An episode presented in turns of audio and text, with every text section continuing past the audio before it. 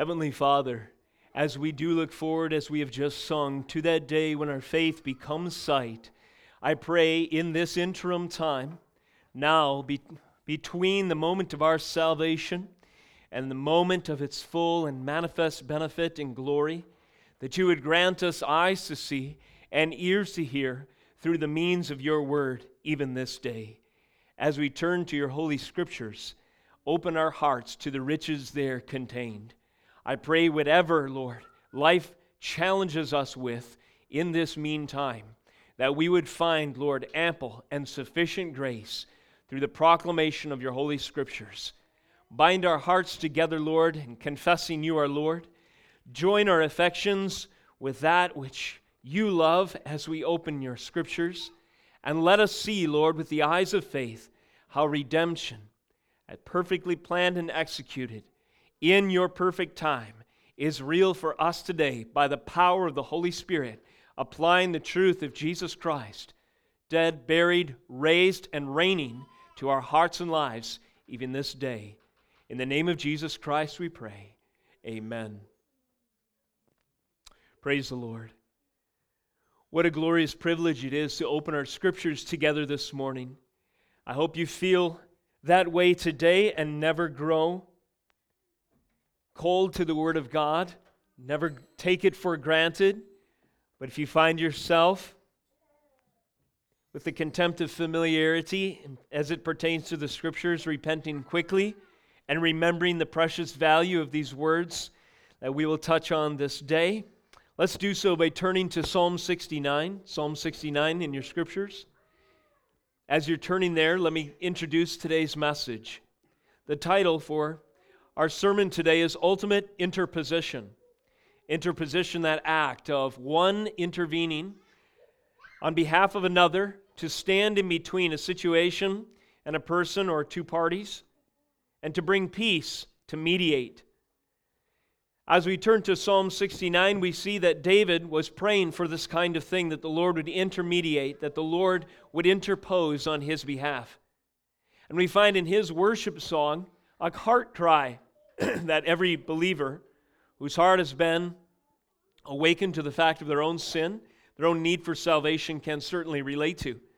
And more than this, we find the answer to the heart cry of Psalm 69 coming in the future of David's experience in the past to ours in Jesus Christ, our incarnate Savior and Lord. Stand with me if you would, if you're able, with your word open to Psalm 69.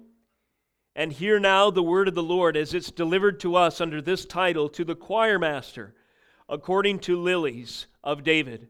Verse 1 Save me, O God, for the waters have come up to my neck. I sink in deep mire, for there it, where there is no foothold. I have come into deep waters, and the flood sweeps over me. I am weary with my crying out. My throat is parched. My eyes grow dim with waiting for my God. More in number than the hairs of my head are those who hate me without cause. Those who would destroy me, those who attack me with lies. What I did not steal, must I now restore? O God, you know my folly. The wrongs I have done are not hidden from you.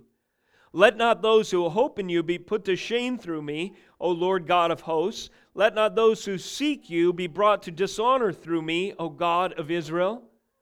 Verse 7 For it is for your sake that I have borne reproach, that dishonor has covered my face.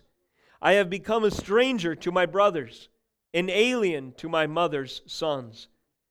For zeal for your house has consumed me, and the reproaches of those who reproach you have fallen on me. When I wept and humbled my soul with fasting, it became my reproach. When I made sackcloth my clothing, I became a byword to them. I am the talk of those who sit in the gate, and the drunkards make songs about me. But as for me, my prayer is to you. O Lord, at an acceptable time, O God, in the abundance of your steadfast love, answer me in your saving faithfulness. Deliver me from sinking in the mire. Let me be delivered from my enemies and from the deep waters. Let not the flood sweep over me, or the deep swallow me up, or the pit close its mouth over me. Answer me, O Lord, for your steadfast love is good. According to your abundant mercy, turn to me. Hide not your face from your servant, for I am in distress. Make haste to answer me. Draw near to my soul. Redeem me. Ransom me because of my enemies. You know my reproach and my shame and my dishonor. My foes are all known to you. Reproaches have broken my heart, so that I am in despair. I looked for pity, but there was none, and for comforters, but I found none. They gave me poison for food, and for my thirst they gave me sour wine to drink. Verse 22. Let their own table before them become a snare, and when they are at peace, let it become a trap. Let their eyes be darkened so that they cannot see, and make their loins tremble continually. Pour out your indignation upon them, and let your burning anger overtake them. May their camp be a desolation. Let no one dwell in their tents, for they persecute him whom you have struck down, and they recount the pain of those you have wounded. Add to them punishment upon punishment. May they have no acquittal from you. Let them be blotted out of the book of the living. Let them not be enrolled among the righteous. Verse 29 But I am afflicted and in pain. Let your salvation, O God, set me on high. I will praise the name of God with a song. I will magnify him with thanksgiving. This will please the Lord more than an ox or a bull with horns and hooves. When the humble see it, they will be glad. You who seek God, let your hearts revive, for the Lord hears the needy and does not despise his own people who are prisoners. Let heaven and earth praise him, the seas and everything that moves in them. For God will save Zion and build up the cities of Judah, and people shall dwell there and possess it. The offspring of his servants shall inherit it, and those who love his name shall dwell in it. This is the word of God. You may be seated. David cries out for ultimate interposition. Interposition, as illustrated in Psalm 69, contains the idea of coming between coming between two parties in order to bring peace. To rescue one by intervening on his behalf, standing in between him and another.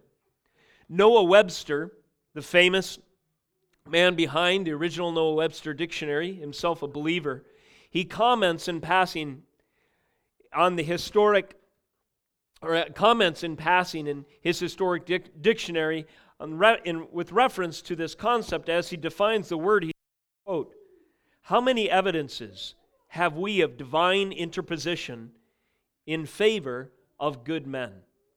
How many evidences of we have divine interposition in favor of good men? In other words, how many times can we see through history and certainly the Word, most primarily the Word, where God has heard the prayer of men who have trusted in Him and has interposed on their behalf? Surely Psalm 69 is one of those sterling examples that Webster must have had in mind. Here in this psalm is the doctrine of interposition applied in its ultimate instance. Interposition, that is to say, between man, a sinful man, and a righteous God. Namely, interposition as the concept of the gospel itself.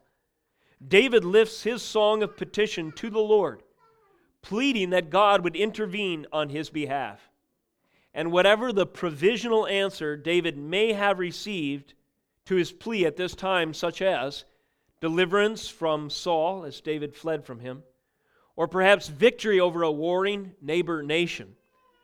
Whatever the provisional answer to David's prayer for salvation, the ultimate fulfillment of the cry of Psalm 69 would come in Jesus Christ the son of David, who would interpose on behalf of David himself and indeed on behalf of all of the elect.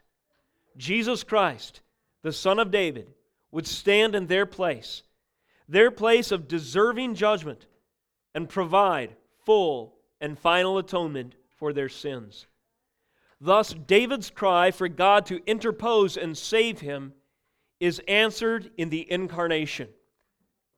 David's cry that God would intervene, would interpose and save him, is answered in the incarnation. When God Himself takes on flesh, steps into history, and endures all of the sufferings described in Psalm 69 on behalf of David and all God's people for all time. David describes sufferings in the first person in Psalm 69. He laments on difficulties of circumstances that he is going through. I challenge you to look at them closely and compare them to the gospel, and I know that you will find that in each and every case, Jesus Christ stepped into those sufferings and endured them on David's behalf, thus securing for David and all of his people ultimate interposition. So, this is the theme of our psalm today. As it unfolds before us, let us pray that the Spirit would give us grace to see, in fact, how Christ stood in, in, in between us and the judgment, the justice, the destruction, the wrath of God that we deserved. As we do so, I beg you to consider the most important question in this psalm, which comes by rephrasing the final verse, verse 36, which says, The offspring of his servants shall inherit it, and those who love his name shall dwell in it. Speaking of the place of ultimate manifest interposition, where there is no more enemy, there is nothing that stands anymore between us and God. But we have full manifest, consummate fellowship in the presence of God in Zion, in New Jerusalem, as we have celebrated this morning. At that moment, only those who love his name shall dwell therein. So the question stands today. Ask yourself this question Do you love the name of Jesus Christ? Do you love his name? And what does that mean? And secondly, by way of aim on this, in this message today, if you do love the name of Jesus Christ, may this message move us to join David's song of worship, realizing we have received the answer to his prayer. Consider that thought for a moment. If you are a believer in this room today, you and I have received the answer to David's prayer. The answer has come in Jesus Christ, our Lord and Savior working for us, interposition, intervening, mediating on our behalf, interceding for us. Here's a heading for two main points, dividing the psalm in two this morning as we consider it. The heading is Implications of Divine Interposition, given Psalm 69. What are the implications of divine interposition that we can glean by looking at Psalm 69? Number one, verses 1 through 21. The cry and the cost of interposition. Let us consider the cry of David for salvation and the cost of that salvation supplied and Christ intervening ultimately on his behalf. And second portion of the psalm, verses 22 through 36, let us consider the cursed and the cured given interposition. So, given the reality of the gospel, it tends to bifurcate, separate into two parts. It does, in fact, all of humanity into the cursed and the cured. And we see those two featured in the remainder of the psalm. First of all, the cry and cost of interposition. David employs in this psalm specifically two redemptive historical categories, two themes of redemption that are featured throughout the scriptures, but he brings them into this psalm to help us understand these concepts. The first one that I want us to consider today is at the beginning, it illustrates the beginning of this psalm, verses 1 and 2. It is indeed water judgment. That is, water as a picture of judgment. The forces that the wicked deserve is featured to describe the plight that David feels. David feels as if he were drowning. And you may have held your breath for a long time, and you know what that's like when uh, all of a sudden, every fiber of your being cries out for life, for life. Worse yet, you may have, may have been trapped under the water, or you may have had that fleeting moment of fear when you are in a place feeling claustrophobic or gasping for breath, or say even an asthma attack. You have the sense of if I don't get my next breath, these moments will be the end of me. You cry out in anguish, desperation, underwater. Imagine this scene. Your feet are stuck in clay, quicksand. The harder you strive against that mud, the deeper you sink. So you resolve yourself, I better just stand here. Yet the tide of the ocean is getting higher and higher. It's lapping about your midsection. Now I feel it up to my neck. The tide rises further still until your only reprieve from certain drowning is the valleys between the waves. A wave crashes over you, you gulp and you sputter, you hold your breath. And then you breathe in between the next wave, and the wave splashes over you. This is the picture that David describes. Save me, O God, verse 1. For the waters have come up to my neck. I sink in deep mire where there is no foothold. I have come into deep waters, and the flood sweeps over me. This is a picture of desperate, claustrophobic, suffocating water judgment. Turn over a few verses. David recalls this imagery again in verses 14 and 15. He says, His heart cry is colored by this illustration. It's emphasized, it's brought dramatically to the fore when he says, Deliver me from sinking in the mire. Again, quicksand on his feet and water about his neck. Let me deliver, be delivered from my enemies and from the deep waters. Let not the flood sweep over me, or the deep swallow me up, or the pit close its mouth over me. This imagery that David employs reminds us of a redemptive theme through Scripture the theme again of water judgment. Time and again, water, destruction by flood, is pictured in the Bible to illustrate the judgment that sinners deserve. Think of the first great instance of this in the beginning of Genesis. Verses 6 through 9 record a, a, a, an amazing water judgment, such that it will never be repeated in the course of world history in quite that way. It was the time when, in 40 days of rain, God flooded the entire earth, and everyone gurgled to their watery death.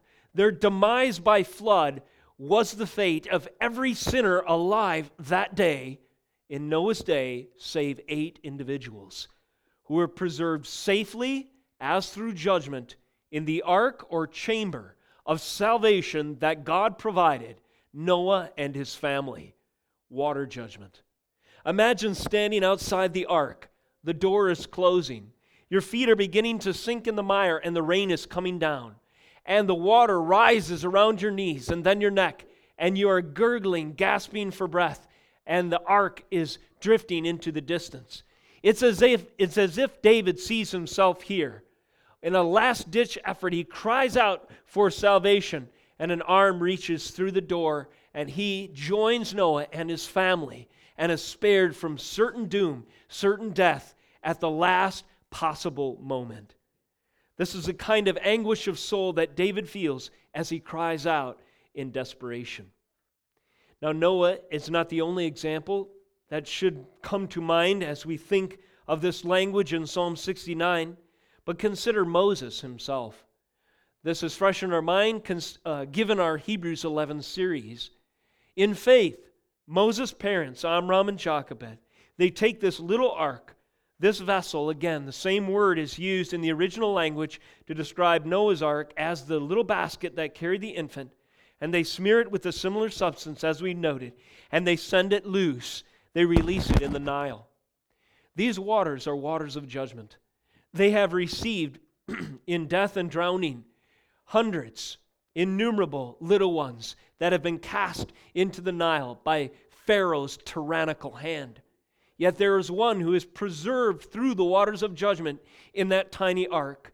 His name is Moses, as I recall, which means being saved or drawn through water. So Moses himself, being spared water judgment in the providential, sovereign hand of God, who would go on to be the agent of salvation and deliverance for God's people, my God placing within, within him this call and giving him the tools for that task is another picture of salvation through water judgment. This should come to mind. David longs to join the experience of Moses, saved against all odds as he is drawn from the river in this amazing act of God's deliverance. David longs to share the experience of Noah when he and his family the few faithful remaining on the earth are delivered from certain doom. David longs to share the experience of Jonah, although Jonah's experience is in the future, when he describes the waves washing over him and in this ark, as it were, a great fish, God, against all odds, swallows Jonah and preserves him three days and three nights, a picture of Christ to come safely in the belly of this incredible creature, and then God delivers him safely upon the shores to go to his prophetic task. David longs to join the experience of God's people who were delivered as through water when they crossed the Red Sea. But what happened to those who were not under the favor? whose, of whom the blood was not on their doorposts, who were not in covenant standing with the righteous God, the sinners of that age, represented by the Egyptians and their warring chariots, they were drowned in the waters of judgment. They collapsed upon them, and God's enemies were destroyed. David knows because of his sin, if he stays in his place of desperate depravity, that he is God's enemy, and the waters will come up higher and higher and eventually the tide and the mire will be his end. But there is hope in David's voice as he cries, because he has heard the word of God that God has provided salvation even in the midst of water judgment for Noah, for the Israelites, for Moses. And so perhaps God could be gracious to him and provide him judgment or provide him salvation even through his watery judgment, as it were. This is the picture of salvation and judgment that we see employed in the prophecy and the poetry of Psalm 69. This is the cry. This is the cry of interposition Save me, lest I drown. Secondly, under cry and cost of interposition, consider the voice of David.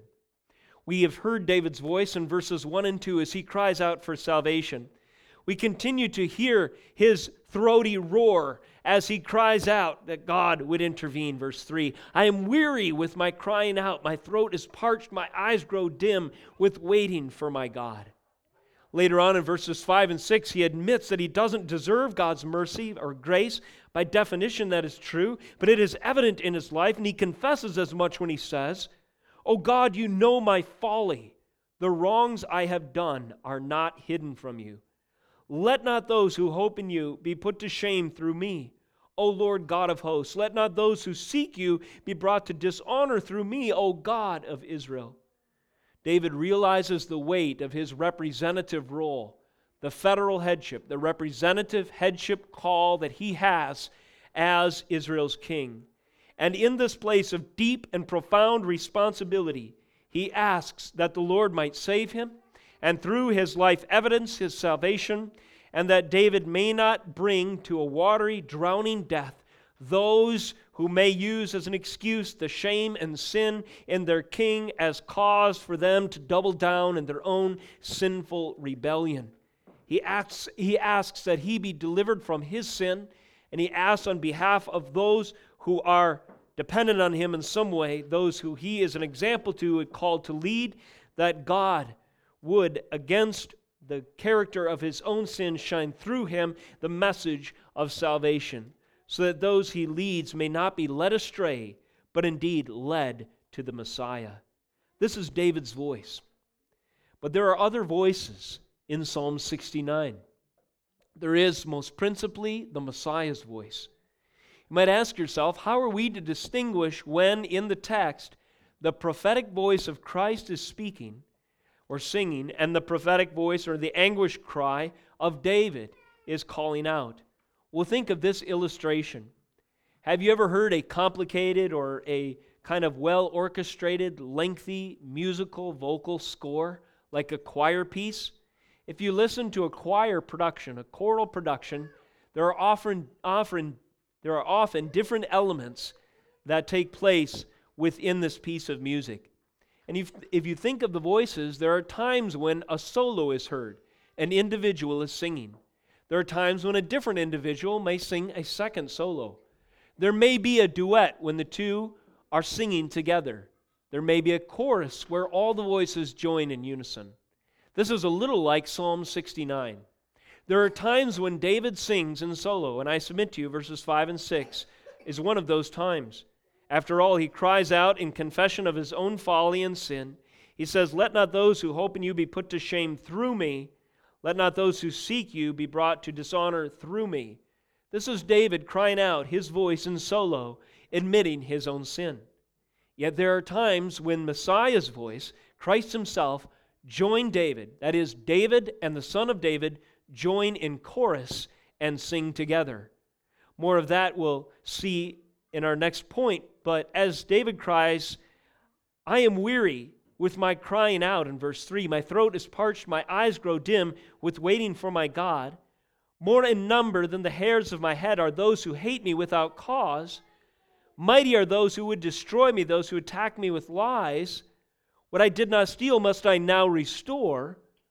In John 15, 25, those words are directly attributed to Christ. David and the Messiah sing together, as it were, in this moment. And so I hope that illustration helps you to kind of distinguish the voices in Psalm 69. This method or a picture that I gave you of a choral piece, or sometimes in unison, sometimes in solo, sometimes in duet, if you will, is helpful for understanding and listening to all of this, nearly all of the Psalms, in fact. The Psalms contain these messianic choruses where the voice of Christ lifts up through the worship and begins to sing through the throat of the Son of David, through the pen of the Son of David in the first person. David goes on to sing extolling God's mercy again in solo form, I submit, in verse 16. Answer me, O Lord, for your steadfast love is good. According to your abundant mercy, turn to me. Hide not your face from your servant, for I am in distress. Make haste to answer me, draw near to my soul, redeem me, ransom me because of my enemies. In this case, we have redemption, ransom, and mercy that are featured in the voice of David. David, knowing his own sin, the law of God, the righteous dictates of Almighty and a perfect God, the Almighty, all perfect God, having been brought to bear upon his soul, recognizes his deep and profound need for mercy and grace. He recognizes his captivity to this wickedness of heart that is drowning him in the destruction of his soul. And so he cries out for redemption. That is, buy me back from my captor, the devil who of whom I am in his clutches, as I in my sin are held uh, in chains to this wickedness. He also asked for ransom Buy me, purchase me, pay the price in your mercy that I cannot supply to release me from this enemy, this oppressor, this captor who has me in chains.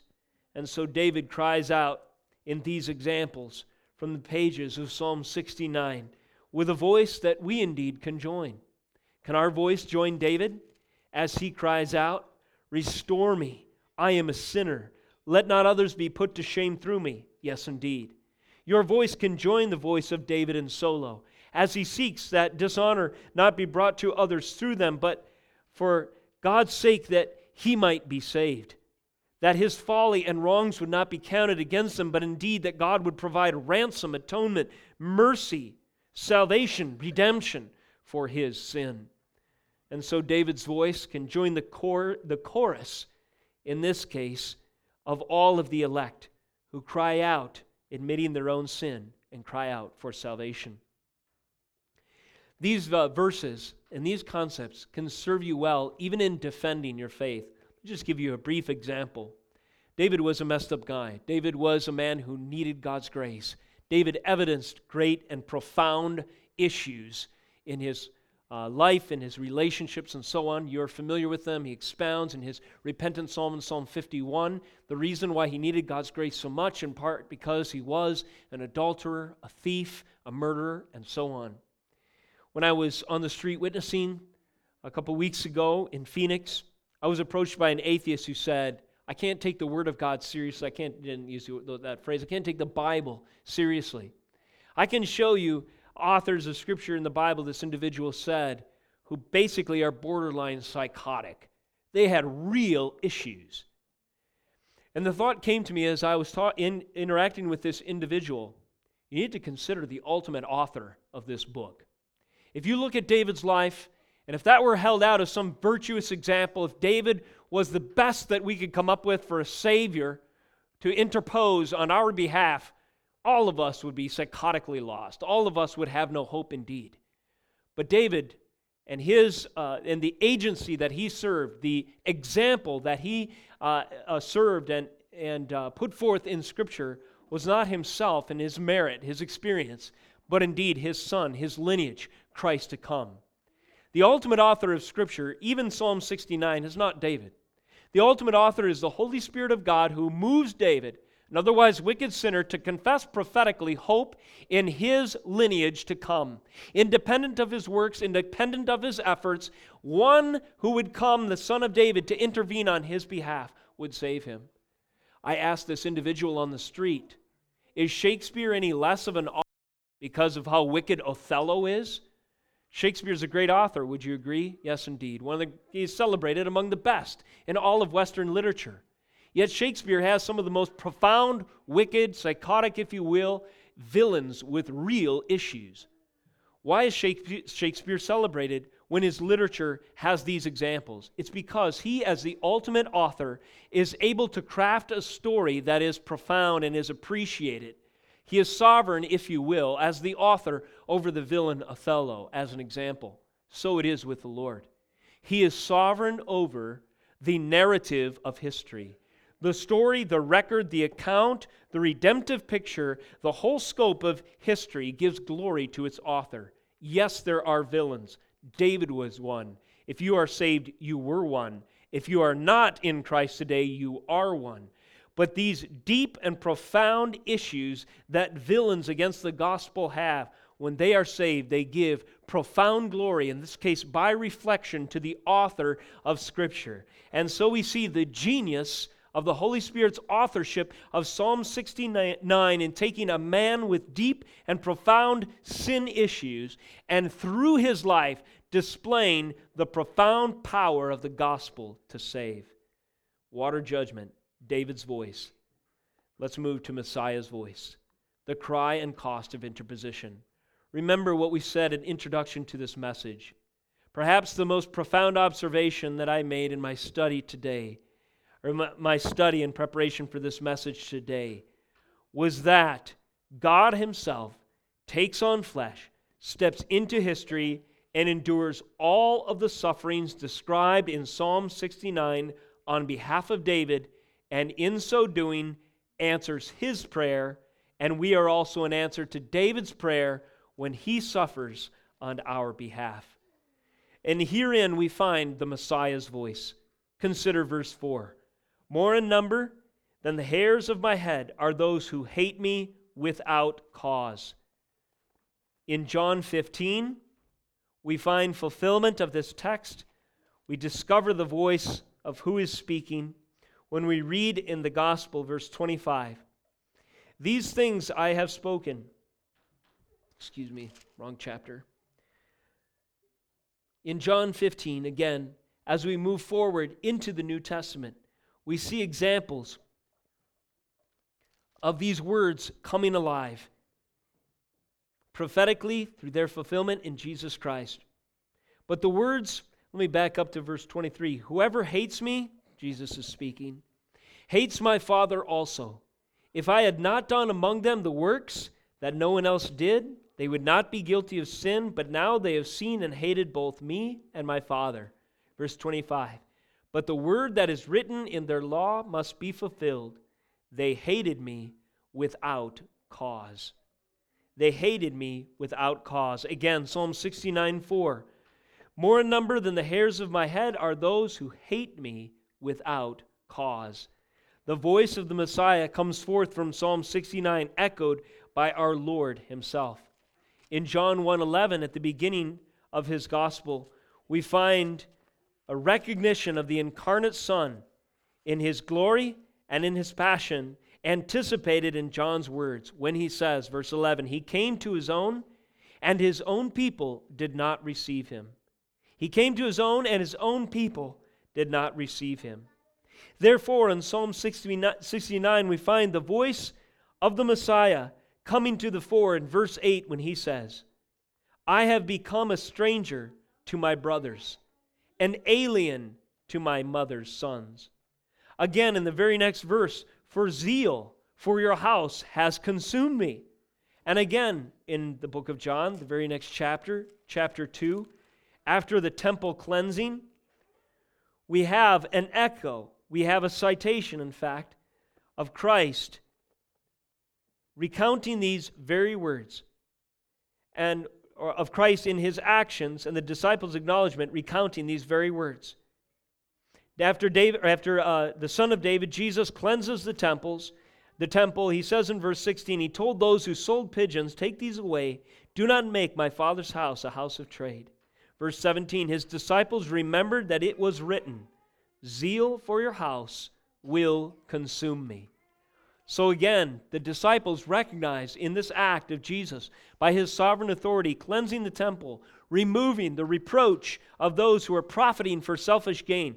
We find in this action that the disciples recognize the, song, the voice of the Messiah coming forth in history, echoing Psalm 69, which had said, For zeal for your house has consumed me.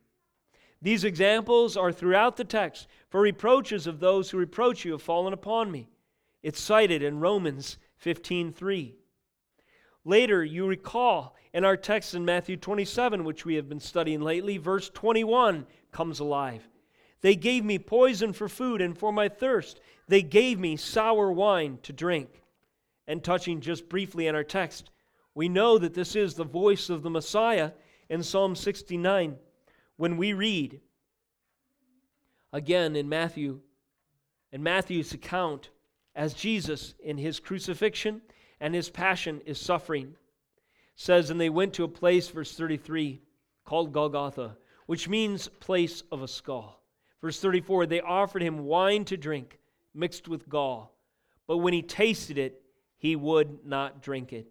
Later in verse 48, and one of them at once ran and took a sponge filled it with sour wine, and put it on a reed, and gave it to him to drink. But the others said, Wait, let us see whether Elijah will come and save him. And Jesus cried out again with a loud voice and yielded up his spirit. And as Jesus cries out, so does the Messiah from Psalm 69. They gave me poison for food, and for my thirst, they gave me sour wine to drink. So we have considered the cry and the cost of interposition. Again, the sufferings that David details in Psalm 69, Christ has come in Cal- on Calvary and has endured, has suffered eh, by substitution every single one. He has become a stranger to his brothers. He was rejected by his own, an alien to his mother's sons. He was the one who was destroyed by the floodwaters of judgment sweeping over him on the cross as he became sin for us. He was the one who became weary and crying out, and in his extreme thirst, with parched throat, cried out to the Lord, echoing another psalm, Psalm 22 My God, my God, why have you forsaken me? It was his eyes that grew dim on Calvary as he waited for God, waited and waited. But the just hand of God's wrath was brought down upon him, and he must wait three whole days before the resurrection would come. But in the meantime, he endured the great agony of the atrocities that we deserved, the great anguish and sorrow that we deserve. He has borne our reproach, our dishonor covered his face. They gave him poison for food and him sour wine to drink. He was broken so that we may be whole. And he was suffer- and he suffered so we may go free. As David has prayed, let not those who seek you be brought to dishonor through me. Think of how that prayer is answered, and the terms are entirely reversed through the Son of David. The dishonor that Christ suffered on the cross in fact, removed the shame of those who trusted in his work on Calvary to save. We have the cry and the cost of interposition, prophetically, gloriously, poetically proclaimed in the first half of Psalm 69. And let us close with the second half then. Psalm 69, 22 through 36 expound upon the cursed and the cured given interposition. Given Christ has come, given that he has drunk down the poison cup, the psalm concludes in verse 22 by detailing two categories, bifurcating, separating two classes, as it were, of individuals in light of this truth. The first are those who uh, never who will never sing Psalm 69, and the second is those who will. But before we consider them, let us consider the second redemptive category. We talked about water judgment that David employed to illustrate the crying cost of interposition. But let us consider the book of life or the book of the living as the second redemptive theme that he employs to illustrate the second half of the sermon. We find this coming to the fore in verse 28. In judgment, David cries out for those who reject the Messiah to come, let them be blotted out of the book of the living. Let them not be enrolled among the nations. Let them be blotted out of the book of the living. Let them not be enrolled among the righteous. Excuse me. And here we have this picture of the book of life. A few references quickly for you to study on another, at another time. Numbers 1 1 through 46. Exodus 32 32. Ezekiel 13 9, and then throughout the book of Revelation 3 15, 13 8, 17 8, chapter 20, verses 12 and 15, chapter 21, verse 27. And these examples, we have the book of life featured. And you see a connection in the ancient Israel as they were traveling. Per census, there was a register, there was an accounting of how many were in the fold, of how many were in the nation. And so this was the book of the living, as it were. So in t- you have to interpret in context, but there are times, such as verse 28, when it says, Let them be blotted out of the book of the living. And the idea is let their life be snuffed out. Let judgment come. Let them be killed justly for their crimes against the living God. That is, blotted out of the register among the living. Yet this picture becomes, uh, uh, transcends this one example and metaphor of the book of the census and record of the living among the Israelites, and it becomes a picture of God's book his predestined and sovereign record of all who are truly his. And the glorious truth that comes uh, to our attention throughout Scripture is those who are written in that book cannot, in fact, be blotted out.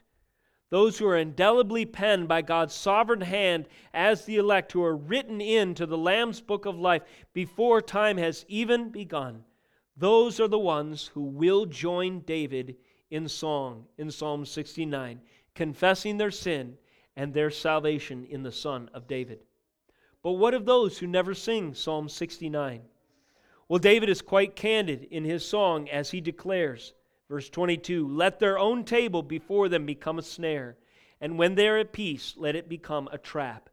That would normally be represented by table, that is, provision, peace, and prosperity. Provision, peace, and prosperity represented by the table set before you, a meal of celebra- uh, celebration and sustenance. That which represents these things, let it indeed become a trap. Let their food and drink be poisoned, as it were. This is the plight of those who do not recognize the voice of Psalm 69, crying out, humbly seeking God for salvation from the floodwaters of judgment. Those in verse 23 who uh, do not fall into the category of joining David in song, as it were. David cries, Let their eyes be darkened so that they cannot see, and make their loins tremble continually. Pour out your indignation upon them, let your burning anger overtake them. May their camp be a desolation, let no one dwell in their tents. And these words are cited word for word, verse 25, in the case the Septuagint, the Greek translation of the Old Testament, is cited by Peter himself in Acts 1:20 with reference to Judas, the betrayer of Jesus Christ. Peter says of him, may, him, may his camp be a desolation. Judas representing the reprobate, all those who reject the Messiah indeed are complicit in their heart with the betrayal of the same. Let their camp be a desolation. Let them find no place to dwell. Let them be banished. Let them be judged. Let the flood waters indeed overcome them like, Noah, like Noah's day or the Egyptians who, who pursued the Israelites. Verse 26 For they persecute him whom you have struck down, they recount the pain of those you have wounded. Add to them punishment upon punishment. May they have no acquittal from you. Earlier in verse 22, Romans 11 9 cites this very text to illustrate those who lie outside the confines, the safety, the refuge of salvation. And so the Bible is very candid and very clear. There are only two camps those who trust in the Messiah for salvation, and those who will be drowned in the flood waters of judgment if they do not repent, and of whom their camp, of whom it is said their camp will become a desolation, and they will be blotted out from among the living. Finally, and in closing this morning, what of those who do? What of those who do sing, join the voice of David in the first person, as it were, in Psalm 69, crying out for salvation? What of them? Well, the song in glorious celebration and hopeful notes concludes answering this question. Verse 20, 30. I will praise the name of the Lord with a song. I will magnify him with thanksgiving. This will please the Lord more than an ox or a bull with horns and hooves. David anticipates a day where this psalm will be fulfilled in such a way that answer to his prayer will transcend even the temporal sacrifices. That is, praise and thanksgiving for the Messiah to come is even more magnificent, more ma- uh, glorious than the sacrificial system of old. Thus, David anticipates the perfect sacrifice to come, which we have read of in our series in Hebrews and expounded in Hebrews 10 and 11 that the full and final and satisfactory, once for all payment for sin, the atonement of Jesus Christ has come. And so, magnifying the Lord and praising Him, that th- this is what pleases Him. The bull and the ox of old could only prefigure in shadowy form what we know in substance in Christ. Notice what David echoes in verse 32. Notice the attitude with which he comes making his celebratory praise. When the humble see it, they will be glad. You who seek God, let your hearts revive. For the Lord hears the needy and does not despise his own people who are prisoners. Those who join in David's chorus in celebrating salvation from water judgment, who are they? They are those who are akin to the hearts that have been affected and proclaimed in the Beatitudes, have been affected in powerful ways, as we see illustrated in the Beatitudes of Matthew chapter 5. They are the humble, in David's words, those who seek God. They recognize their need. They are the poor in spirit. They are the meek. They are his own people. They are the ones who were once prisoners. But recognizing their great frailty, their intrinsic neediness, their great depravity and sin, they are the ones who cry out and join the voice of Psalm 69 in celebration that their salvation has come. And so David continues proclaiming a place that will yet arrive for all God's people.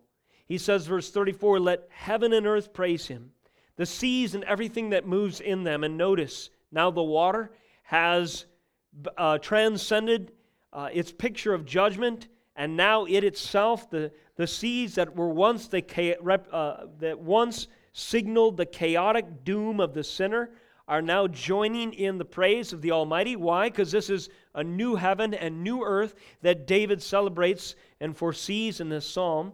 In verse 35, for God will save Zion and build up the cities of Judah, and people shall dwell there and possess it.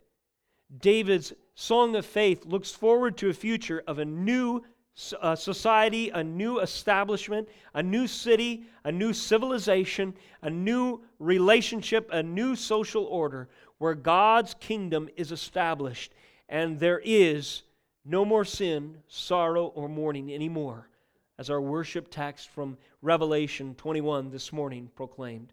And finally, verse 36 The offspring of his servants shall inherit it, and those who love his name shall dwell in it. This is the future of those who sing with David, Psalm 69, relating to him as a sinner, his poverty, his humility, and his neediness, and looking forward to his Savior, to our Savior, Jesus Christ, Son of David, the great uh, King who stooped low to interpose, taking on flesh, enduring the sufferings that Psalm 69 proclaimed, to stand between us and certain judgment and secure for us an eternal hope. And so I ask you this day do you love his name? Do you love the name of Jesus? If you love his name, that means you realize what his name represents sole, exclusive, powerful, eternal salvation by his blood. If you love his name, it means you truly believe that he became flesh and dwelt among us, bore our sin on his torn back, and secured for us eternal hope. If you love his name, you love his work. If you love his name, you love the cross. If you love his name, you believe that Jesus is the architect, the Lord, and the Savior of all history. Remember this day, if you do love his name, this glorious thought. David's song is a song of worship. And we can join in that heart of glorious praise when we realize that we have received the answer to his prayer. The Messiah has come, and if you are a believer in this room today, he dwells with you, even in your heart. Let us close in prayer. Dear Lord, we thank you for the promise and the hope of the Messiah that David proclaimed, he sang of and looked to. We thank you, Lord, that that promise has come in time and that Jesus Christ is now, for every believer confessing faith in you in this room, our Lord and Savior. Lord, help us to love your name. Help us to love you even more, having heard your word. I pray that it would take deep root within us and that it would spring forth into fruit for your glory. I pray that you would draw those by, within the hearing of this word today who do not as of yet know you to confess with humility, desperation, neediness, as a prisoner of their sin, that they need salvation. They need the mercy that comes only through the Son of David, Jesus Christ. And may they find your name precious, and may they join us one day in that new city of Judah when God saves all of Zion and ushers us in to his presence perfectly and eternally. In the name of Jesus we pray. Amen.